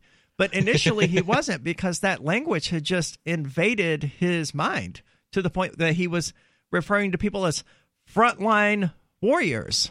Well, it's I, I, could understand like the info war, you know, the war of ideas, right? The, you know, the information war, just like when it said what, what what's this uh, was like uh, Infowars is uh, logo a tagline is there's a war on for your mind. Free Talk Lives is uh, radio where you control the airways. Well, do we literally control the airways if you call in? No. Do we? You know, we're doing the show. Do we literally control the airways? No. I mean, it's it's a it's a manner of speaking, right? It's it's right. it's a flair for the dramatic and I absolutely understand that. But in this case, people are actually taking it seriously, right? I have a lot of people my age who are, or, or like you know millennials who want this to be our generation's 9/11, and I'm going to say this is pretty. They want this to be. well, 9/11 uh, in the sense that you know everyone has something where they all talk about like with with World War II right like in World War II uh, when the G, you know when the veterans came back home they had not it wasn't as bad with Vietnam right because most able-bodied men in the country had you know were, were, were essentially forced to serve right? Or enlisted themselves. So everyone had like a shared experience there's a shared culture. Compared to vietnam where only a fraction of the people actually were deployed. And so like with with 9-11 right? Everyone of my age or people who lived through it right? They remember before freedom after before 9-11 you, you had more freedom after. So but it's something to unite quote unite the country right? Well, which I, is laughable. i'm told that we had more freedom prior to 9-11 yes. but i was too young to have experienced it. So i don't really know. Oh yeah, me too. I mean, I I don't remember. I'm I'm turning 22 in a few weeks, and I mean, I, don't remember. Um, I, I don't even remember 9/11 happening. At this point, it, it feels like trusting the people when they say we've always been at war with Eurasia, or Exactly. we didn't used to be at war with Eurasia. It's like, yeah, but you're saying that in this post 9/11 climate where I really can't believe anything you say about freedom. Th- that's a good point. Although, I mean, like objectively, airports were easy. I, I hear airports Okay, were easier to that- go through. That's definitely valid. But um, yeah, and so I mean, in this case, like people want this to be my gener, or you know, some people my generation want this to be the 9/11. So they, you know, that's why so many people are so zealous about wearing the masks and staying inside and uh, cheering on the frontline healthcare workers while they, you know, dance themselves into oblivion on TikTok because people want to feel special about themselves without actually doing anything, right? Like people was like in 9/11, people would light a candle outside their house and oh, wave the American flag. I'm helping. Uh, and, and, and it's the same exact thing, except now it's not, uh, at least you know, in the mainstream culture, it's not trendy to wave a flag anymore. So you got to wave a uh, mask and gloves on and stay inside. And so, um, It's Just ways ridiculous. of virtue signaling, and exactly. Yeah. And you hit a real truth there that everyone wants to feel special without actually doing anything special. I mean, entire religions have been developed or entire belief systems to allow people to feel special about themselves. These these mouth breathers whose total contribution to society consists of going to the weed store.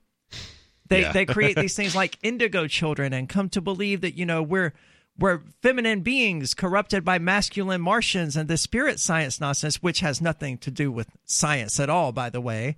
I, I've I've dated one of these crazy chicks before, and you can you can just see the desperation of this ordinary, mundane, useless waste of space, desperate to believe that she is special within the universe, but you're not. That's a good point. That's like the QAnon people who call themselves digital soldiers and such, man. It, it's and it, and it's it you know it transcends you know it transcends belief. It transcends politics. I mean, and I, I feel sorry for these people. I mean, I think maybe this is the result of having like a stagnant society, and you know, like we're not we're not exploring anything. We're not exploring space. People aren't working in the fields. You know, getting uh, like building muscle or doing fulfilling work. A lot of you know most a lot of people you know, and I mean myself included uh, spend so much time behind a computer that you know you and like with the Trump people, right? With the meme, you know, the the the meme wars of 2016. Which I mean, I would, I, you well, know, that was just a joke. some people don't think so, right? And there's been people who've been like made podcasts and sold books and have whole uh, brands built off of being a Twitter troll and you know posting slight variations of green frogs, you know, green cartoon frogs, you know, the Pepe's and thing, just because Hillary Clinton, someone shouted it when Hillary Clinton was making a speech, it validates them, and so. Uh, yeah, and I mean, I think in this case, this is one that the government is encouraging, uh, encouraging people to be part of it, right? Like, what was it, versus vets? That's why I hate that meme so much. I will much. say, in defense of the healthcare people with whom I have had conversations, they don't seem sanctimonious about it. But it seems like the general public is being sanctimonious on their behalf. Oh, that's a good point. Like soldiers too. So, like mo- most veterans, I've like combat vets I've met have been very humble. They don't. Well, you they say you could tell if someone's a fa- like a stolen valor, or stolen glory, if they're bragging about like doing all sorts of Call of Duty stuff. Like, yeah, you know, I uh, you know ordered an airstrike on my own position, man, and then you know like. Yeah, but sure um, it's did. it's like the uh, was the the keep calm and carry on sort of thing. Like I one I hate that meme because of the people who spread it, but it's like government propaganda, right? And everyone remembers. Everyone in the UK remembers the London Blitz and um, uh, what was it? The you know Big Brother, right? The idea of Big Brother was taken from a uh, British Army recruitment poster that showed like a prince or, or, or some aristocrat extending his hand, looking very you know have like beat you know b- b- bugging his eyes out at the person Like saying Uncle Sam style? yeah, yeah. Okay. Except instead of pointing, he had a handout says "Let me be your big brother," and that's where Big Brother came from in 1984. Um, okay, so now we're know that. so now we're past the section title. I'm going to get to the section, but I'm I, I, but I'm glad we went over it because that's just been bothering me so much. Right? People trying to yeah, as, as we said, people just trying to feel special. Uh, if you want to feel special, freaking be special. Do something to make yourself special. You can't just believe yourself to be special. You have to actually attempt to be that. But Oh, if yeah. but then again, if you're attempting to be special, I mean, you're you're probably not special. Uh, That's a good point. Yeah, like hitting retweet or staying inside or putting on a mask doesn't make you special. It just makes you look stupid and have a harder time breathing. Yeah. Um, yet the economy remains in an uncertain state, its fate tied to the direction of a health crisis that has led to more than 82,000 deaths, but with no clear evidence, the daily accumulation of new cases and new fatalities has plateaued.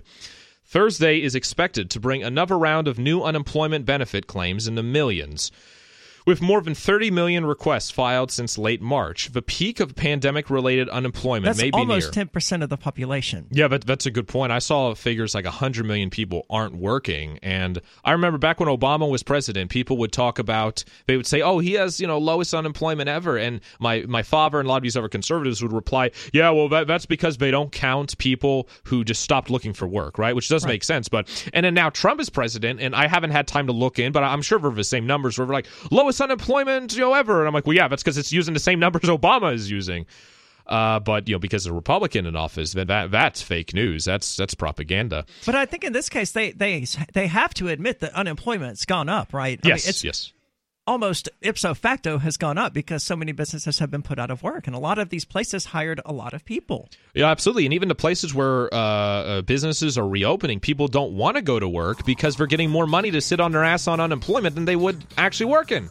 I got to be honest the the idea that ten percent more people are unemployed, well, you know what I mean, In a month. in a month. It scares me because the Great Depression only had an unemployment rate of 25%. So if you stack that 10% with the 4%, 5% who are already employed, we're not too, we're at like three fifths of that.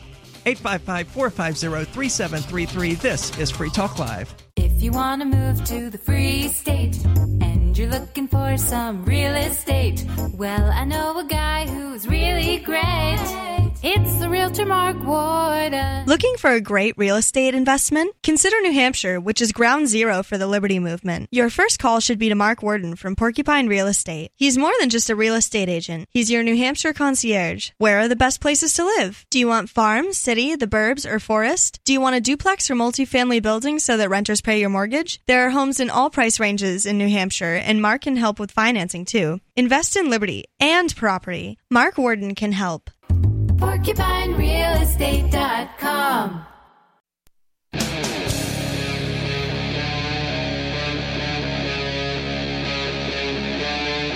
Free Talk Live.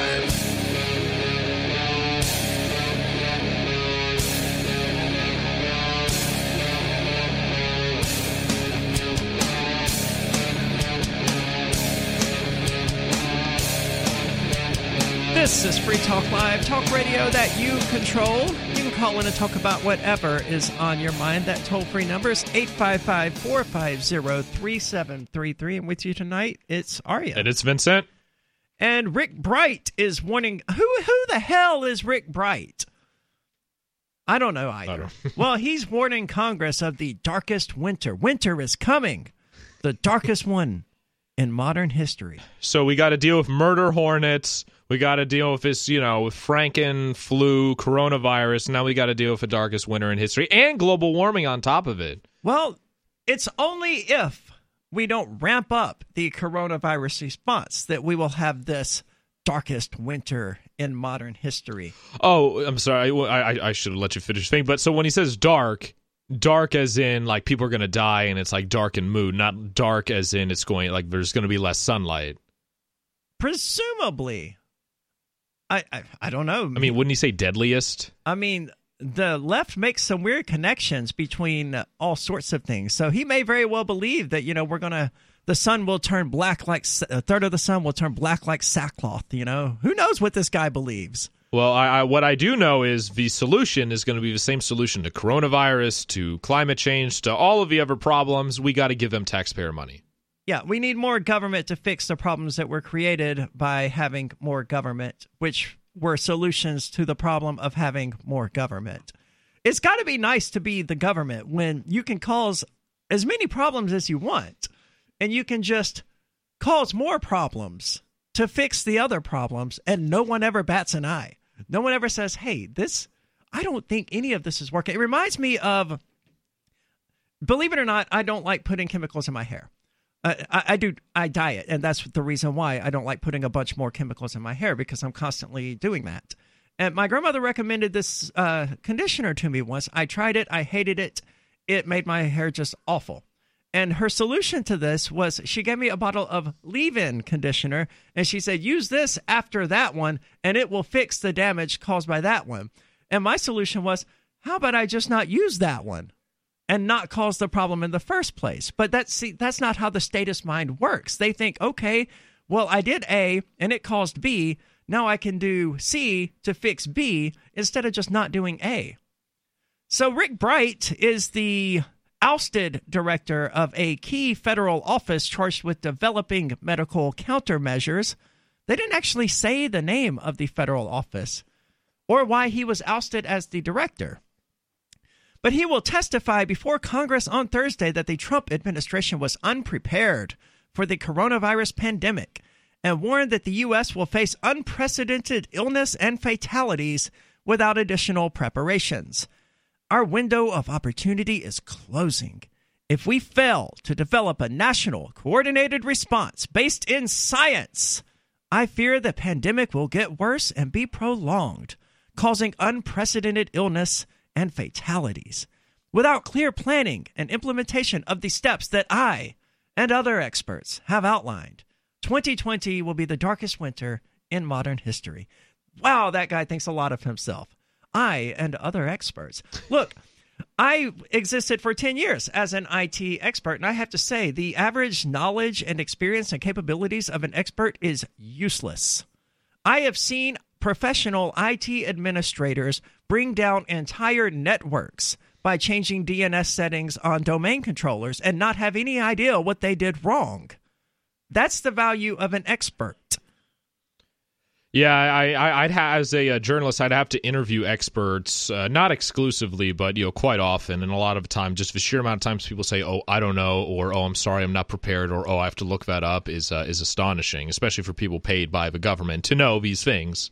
And and it's a it's a good response. I don't know. I'd have to look that up. It's an honest one because I mean that's 99% of what IT people do. To be honest with you, they they go to an office to solve a problem they Google the problem, they find the solution, and they implement it. That's 99% of it.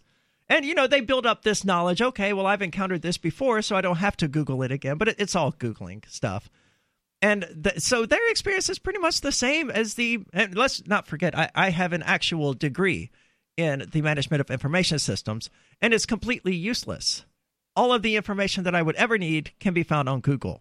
And I tend to think that same is probably true of these health experts, the only difference is you might have to d- dig a little bit deeper and spend a little more time reading about the problem to truly grasp it. But that's kind of the issue.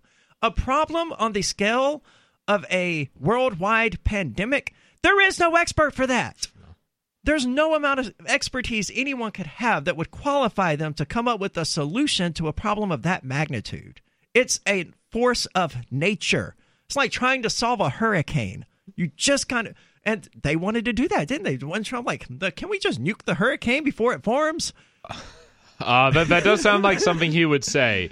I it, seem to recall that. It's it, it's it's I, I agree. It's like a it's like a form of hubris, right? Where like these people believe that the government could do anything that we could. It's like with climate change. Same thing with climate change. That they think that if we ban SUVs and make all existing cars run on I don't know farts or whatever that we're going to be able to change the weather, right? Change the climate. And when they realize that, I mean, I, I think they do deep down. They might never admit it. When they realize that they have no way of controlling the environment around them, they freak out and then they just you know try and do everything right they throw the kitchen sink in and this is where we get stuff like the green new deal this is where we get stuff like a you know like a two year lockdown coronavirus and i think you know there's just this lack of humility uh, especially in the United States or United Nations too, or even even Europe, right, where there's a lot of like arrogance and stuff. Because when you have titles like Doctor or Sir or Esquire, um, people let it go to their head and they think that you know it, it doesn't go, event it does it's not about solving the problem it's about patting their own ego.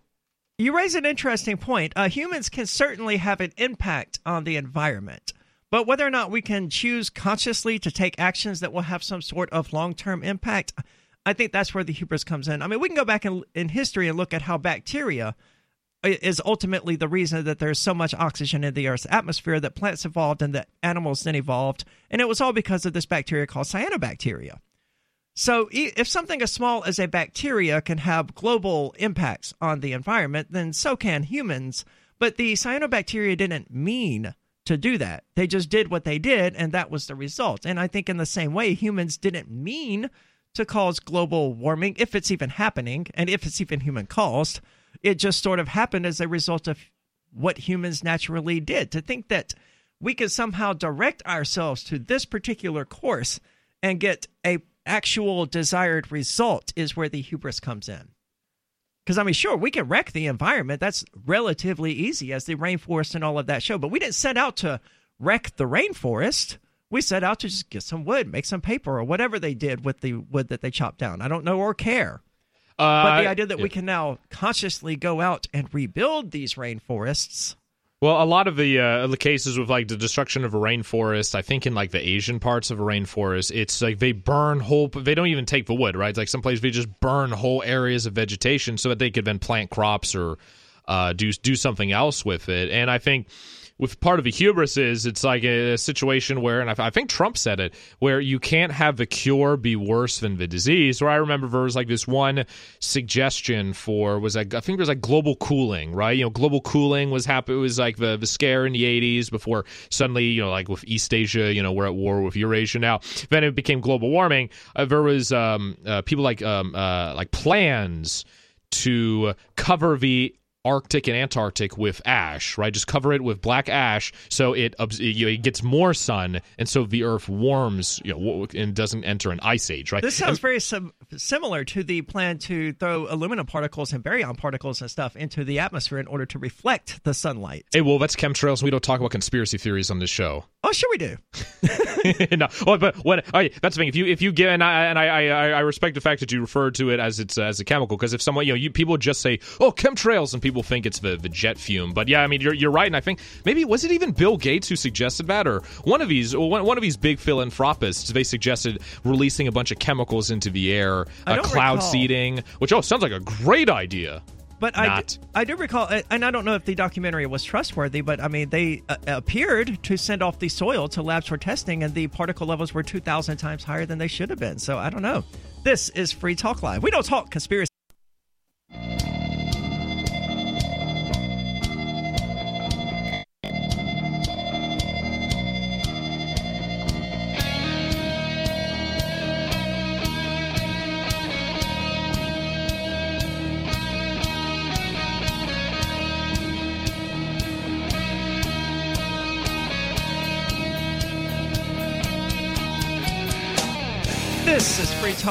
Talk radio that you control. You can call in and talk about whatever is on your mind. That toll free number is 855 450 3733. With you tonight, it's Aria. And it's Vincent.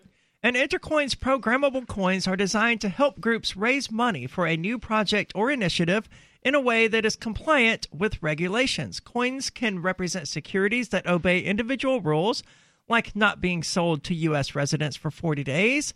Purchased coins can contain rules that govern how they are to be spent and when they can be cashed out. And Intercoin itself is designed to provide full, trustless liquidity between any currency pairs, removing the need to list coins on exchanges to enable secondary trading. So, Intercoin is attempting to regain some of our freedoms that are threatened on the internet and in the real world. We think that's important here on Free Talk Live. So important that we accepted $40,000 worth of Intercoin tokens from Intercoin Inc. for advertising. If you also think freedom is important, check out Intercoin at intercoin.org. You can invest in the project and potentially make big gains, or just be involved and perhaps shape its future. Again, that's intercoin.org, I N T E R coin.org. Now, before we get going too much further, let's go to the phones because he's been trying to call repeatedly, first via Discord, then via GCN, and then back via Discord. Mouth breathing Dullard. You're on Free Talk Live. What difference does that make? But I heard your leftist, your former leftist progressive girlfriend. Everything you said about her can be said of you, Aria.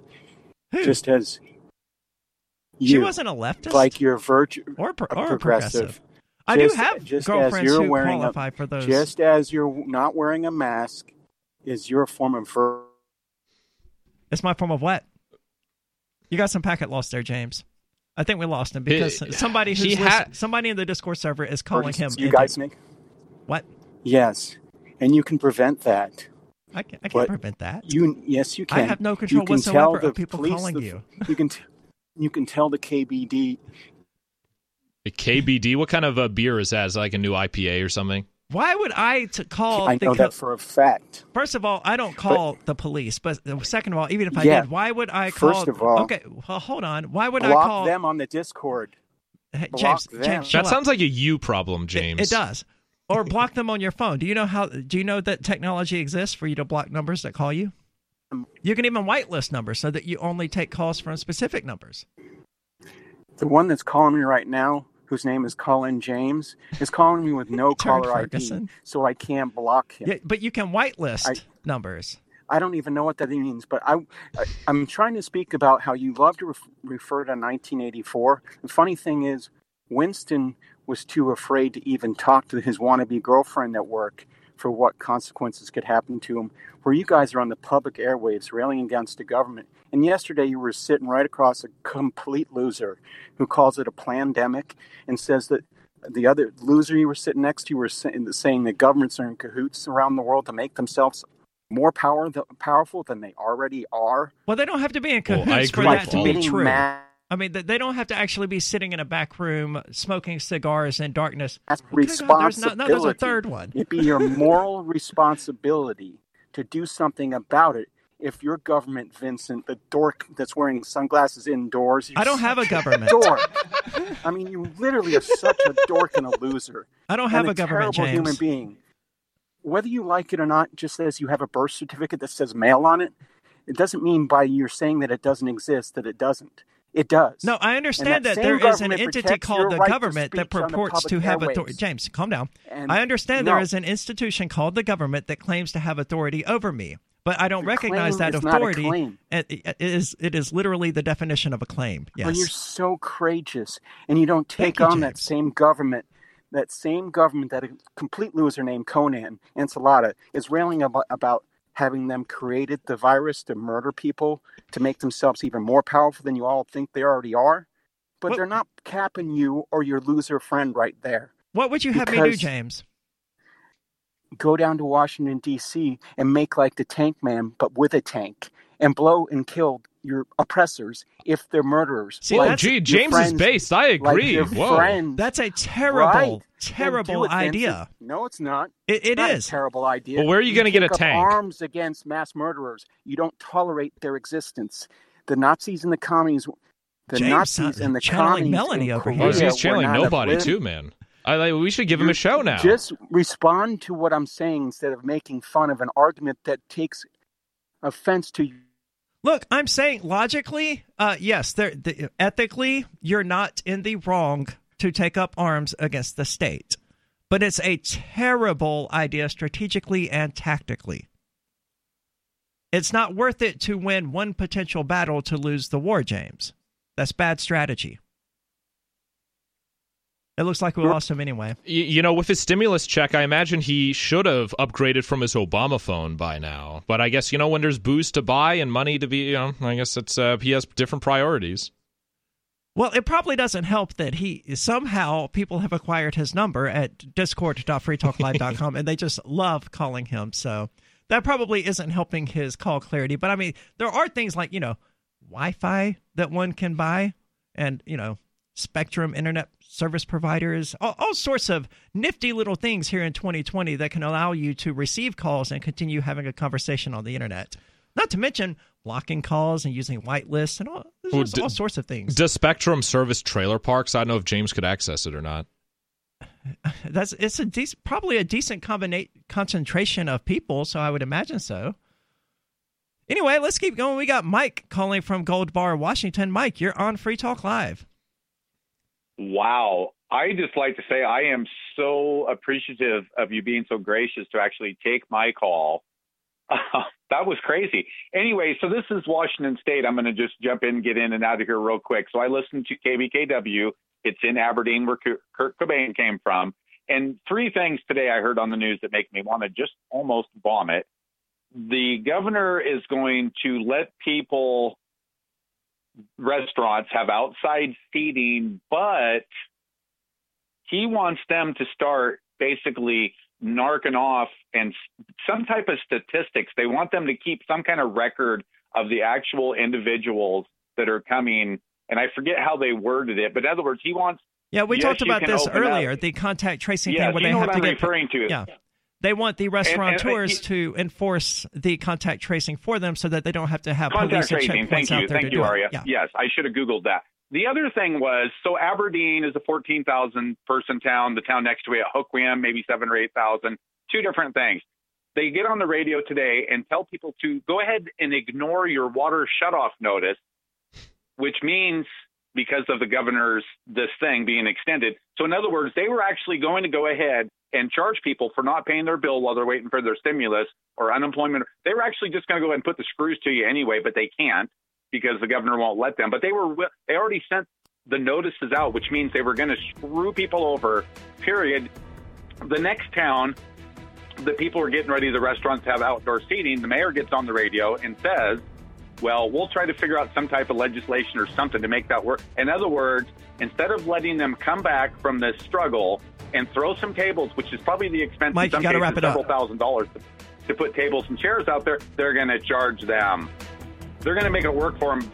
Do you want more businesses accepting Bitcoin Cash and Dash? Now with AnyPay, you earn passive income for every purchase at those businesses. Finally, a financial incentive to spread Bitcoin Cash and Dash. You made it happen, so you receive the rewards. Download the AnyPay Cash Register app and add your cryptocurrency wallet addresses. Then install it at a real life business and tell us what you did at anypayinc.com.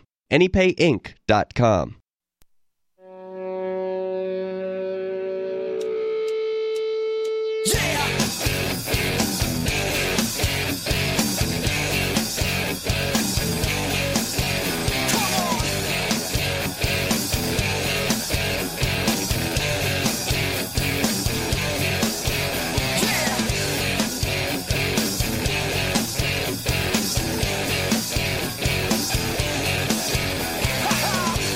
Free Talk Live, talk radio that you control. You can call in and talk about whatever is on your mind. That toll free number is 855 450 3733. With you tonight, it's Aria. And it's Vincent. And there is some 77 year old man in Michigan, a barber known as Karl Manke, who has defied Governor Whitmer's orders that all non essential businesses stay closed. And the Michigan militia says the police will not be allow- allowed to arrest him. Friday night, Michigan State Police delivered a health protection order from Michigan Attorney General Dana Nessel's office ordering that Manke close his doors. A local Fox affiliate spoke to Daniel Brewer, one of the militia members standing up for the barber's right to work. Yesterday, six troopers came in to enforce the governor's order or to issue a cease or desist order, so we are here to make sure he doesn't get arrested.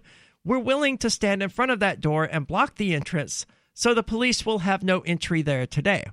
But of course, that's not the way the police do things. I mean, they'll just arrest the man as he drives home or as he, you know, sleeps comfortably in his bed at 10 o'clock at night with a classic no knock raid that the feds love doing so much. But I love the visual here of the police trying to go arrest this guy and just finding a heavily armed militia there saying, no, this ain't going to happen. Probably with better weapons and equipment than the police themselves. Sure. But I mean, then the then the police just bring in the FBI and the ATF, and you get another uh, State- well, state Ruby poli- Ridge or Waco or whatever. Oh yeah, I mean, if it was in New Hampshire, it'd be state police first because state police they have they, they essentially look like an army. They have the olive drab uh, body armor. They have the automatic weapons. They have the Bearcat, and probably Michigan's even worse than New Hampshire. It has a higher population. I thought KPD had the Bear- Bearcat. Oh, it, it- hmm, it could have been. Well, there was two. When when I in my video that I took, because there was like a standoff a few years ago in Keene. I thought I saw two Bearcat or two armored vehicles. I could I could be wrong. It could I wouldn't be terribly surprised for there to be more than one, but I know Keene, P- Keene PD at least has one because the city council was the ones who paid for it, and presumably uh. they wouldn't buy it for the state of New Hampshire. But who knows? As relationships heat up between overreaching government agents and protesters who want to open the economy, people like Manke are being completely let down by the system that claims to want to help them, leading to more anger and outrage than government officials are ready to handle. Manke obeyed the original orders and closed his shop, but when he was turned down for unemployment twice, he said he had no choice but to go back to work to survive. Uh, what's he going to do? Turn down for unemployment twice? I, I can't believe because you know there's obviously less people who've been on unemployment for probably a decade who are you know getting the benefits of this new unemployment now. So this I'm- is it's what they call anarcho tyranny. It's like the you have criminals in society benefit. Anarcho tyranny? Yeah, it's like the worst parts of anar- of anarchism and tyranny mixed together, where the criminals and the government get the benefits of anarchy, but the you know the, the good decent people get all the uh, negative side effects of both the tyranny and the anarchy. I'm just surprised he's, he's still working at the age of 77. I mean, most people would have retired by then anyway, but evidently he was working because he needs to work, probably because of some sort of health problem related to inflationary health costs caused, in fact, by the government, which caused him to lose his home, or who, who knows what's going on that caused him to have to work, or just, you know, the recession just sapping away his life savings overnight, or the bank just taking it from him. They, uh, yeah, are in like real estate. I think they say that like at age 65, if you want to retire, which is allegedly the retirement age in this country, you have to have like a million dollars to be able to live the rest of your natural life out comfortably. A million dollars, really. That's one statistic I've seen. Yeah, in order to retire. Manke isn't hurting for customers now that he has reopened. News reports say there is a line around the block waiting for people to get their waiting for waiting for their turn to get a trim. At this point, we have to ask our government officials who seem to think they have all the answers but who cannot help feed people like Manke. What good is any of this doing? Millions of people have to work to eat and the government insisting they starve to insert today's reason because it keeps shifting is not sustainable. People are not able to comply indefinitely with never ending lockdown orders. Well, they are if you pay them $600 plus a week, which I'm a little vague on the entire thing. Is it a flat $600 a week or is it whatever they would ordinarily get for unemployment plus $600 a week? Uh, I'm unsure. I've I've I haven't uh, had you know I've I've only recently lost enough shame in order to actually go and file for unemployment myself. Uh, but uh, I I my, could I think it. I think maybe it is on top of that. I don't I don't think it's a matter of shame. I think I mean you're helping bleed the state dry. And kudos to you on that. All right, well, thank you. See, I'm, I'm a hero. I'm doing my part. Yes, I'm part of. I'm part of a something. frontline warrior in the fight against the state. Will this situation in Michigan become 2020 standoff at the Bundy Ranch when the federal government tried to confiscate the Bundy cattle as repayment for an alleged debt? Man, that whole thing was a bad idea. The, the militia showed up and stood with the ranchers and caused the government to back down without a shot fired. Bundy was later exonerated in court, and the federal government was embarrassed nationally for trying to destroy a small rancher. It was a brilliant moment in American history that should remind the government that their power only goes so far, and if they use unreasonable force, they may be met with force. This is coming to us from PJ Media. I've never really read anything from them, but I kind I like their slant. I mean, everybody's slanted one way or the other, and they're heavily slanted against the government. The militia of Michigan appears to be done asking for reasonable action by the state in regards to Manke's business and has drawn a line in the sand in front of his barber shop. Manke, for his part, has retained legal help which uh, from the Kallman Legal Group, which issued a statement claiming that the action by the state is illegal. The government charged Karl with criminal misdemeanor violations for allegedly violating the governor's executive orders, but all the EO, EOs issued by the governor after April 30th are illegal and unlawful because the legislature refused to extend her declared state of emergency past that date. And that's an interesting interplay here that I don't know whether or not is applicable anywhere else. Did the legislature of New Hampshire, in fact, declare a state of emergency? And if so, do His Excellency's executive orders expire with the end of that state of emergency? That's a good question because unlike the uh, Michigan legislature, I, I don't think the New Hampshire legislature has met. You know that uh, that big the first big protest with all the guns and people screaming and yelling at the cops and the. Uh, I guess the bellhops there dressed up in red suits. Uh, the, the you know uh, uh, not not Congress, but their legislature was in session at that time compared to uh, New Hampshire. All the times we you know we've only been there on Saturday, so I don't obviously it wouldn't be in, in session then. But um, yeah, I haven't heard I haven't heard much at all from the legislature in New Hampshire other than I think there was like some petition by a bunch of Democrat politicians here in New Hampshire demanding that Sununu do more, enact more shutdowns, including parks. That was like about a month ago. So yeah, other than that, it's just I haven't heard anything from a New Hampshire legislature. Now, when you say parks, do you mean like theme parks or like open air nature parks. Like uh, the, the latter, although I'm sure Santa's Village in, uh, is uh, also probably v- clo- they de- would demand for that to be closed down as well. I'm pleased to see that campgrounds are open. Um, I don't care about golf courses, but uh, salons being open, that's a good thing. Um, I, I would rather see everything open and none of these arbitrary and asinine rules about social distancing and wearing a mask and all of that enforced because I, I want to go get my hair cut, but I know I'm not going to be allowed in without wearing a mask. So why waste the effort to go down there to have them tell me that I won't be allowed in? Because I'm not going to put on a mask. I'm simply not going to. Not to get my hair cut of all of all stupid reasons. And this raises the question: What couldn't I just like pay the guy to come out to my house after he gets off work and cut my hair? Oh well, I, I think they might risk losing their license if they do that because that'd be like bootleg or something. And that's how the government gets them to comply with all this crap. You know, they they took away the restaurateur's license, they took away his barber's license, and if somebody works around any of their system, they're going to take away your license to do business. They're going to instead of suspending your ability to earn a living, they're just going to permanently take it away. Oh yeah, absolutely regulated to death. I think there's a saying it's like everything that the government hasn't taken away, they're going to regulate.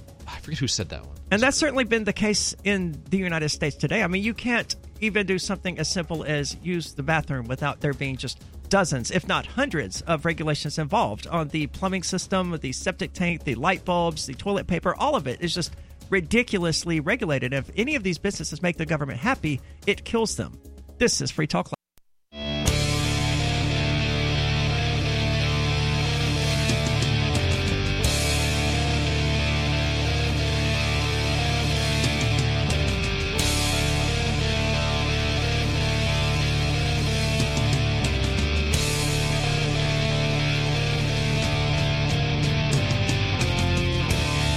Is Free Talk Live, talk radio that you control. You can call in to talk about whatever is on your mind. That toll free number is 855 450 3733. If you're quick, you can still get on the air with us. With you tonight, it's Aria. And it's Vincent. I want to say thank you to Doug, who is tonight's amplifier. Now, he's a platinum amplifier, which means he chooses to give $25 per month to the AMP program that you can find at amp.freetalklive.com. Of course, we don't ask that much. To join the program, we only ask five bucks per month. And all of the money is used strictly to advertise, market, and promote Free Talk Live. Hence this name. That's amp.freetalklive.com. Doug, thank you so much for your contributions. We hope you're enjoying the show and that you continue amplifying it. Again, that's amp.freetalklive.com. Let's go to the phones. We've got Dave calling from Michigan. Dave, you're on Free Talk Live. Uh, the Michigan legis- legislature is uh, going to be in session tomorrow, and plus there's going to be a protest up at uh, the state capitol in Lansing. And one of the House members asked uh, Gretchen Whitmer if uh, uh, she would call the National Guard in because she didn't feel safe or protected. Oh. Hold on, I didn't catch that. A, a, a member of the state house wants to call in the Yeah, National Guard representative. to protect her uh, from the protesters. Yeah, they, she wants to be protected from the protesters, and she's asking uh, Governor Whitmer if she'll call out the uh, National Guard to protect her. And Whitmer at a news conference today said that uh, there's going to be a special task force of the state police, uh, and one of the uh, uh, one of the reporters asked her if they plan on uh, writing tickets for uh, not wearing masks and also uh, not uh, social distancing. So uh, it uh, it's probably going to get really really ugly tomorrow up there in Lansing, and I just thought I'd tip you guys off on that.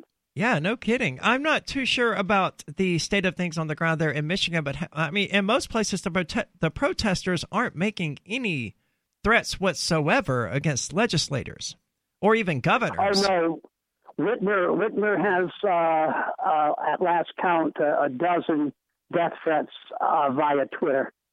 But are these from like random internet psychos, or are these from actual, you know, people who will be there with with, you know, an AR-15?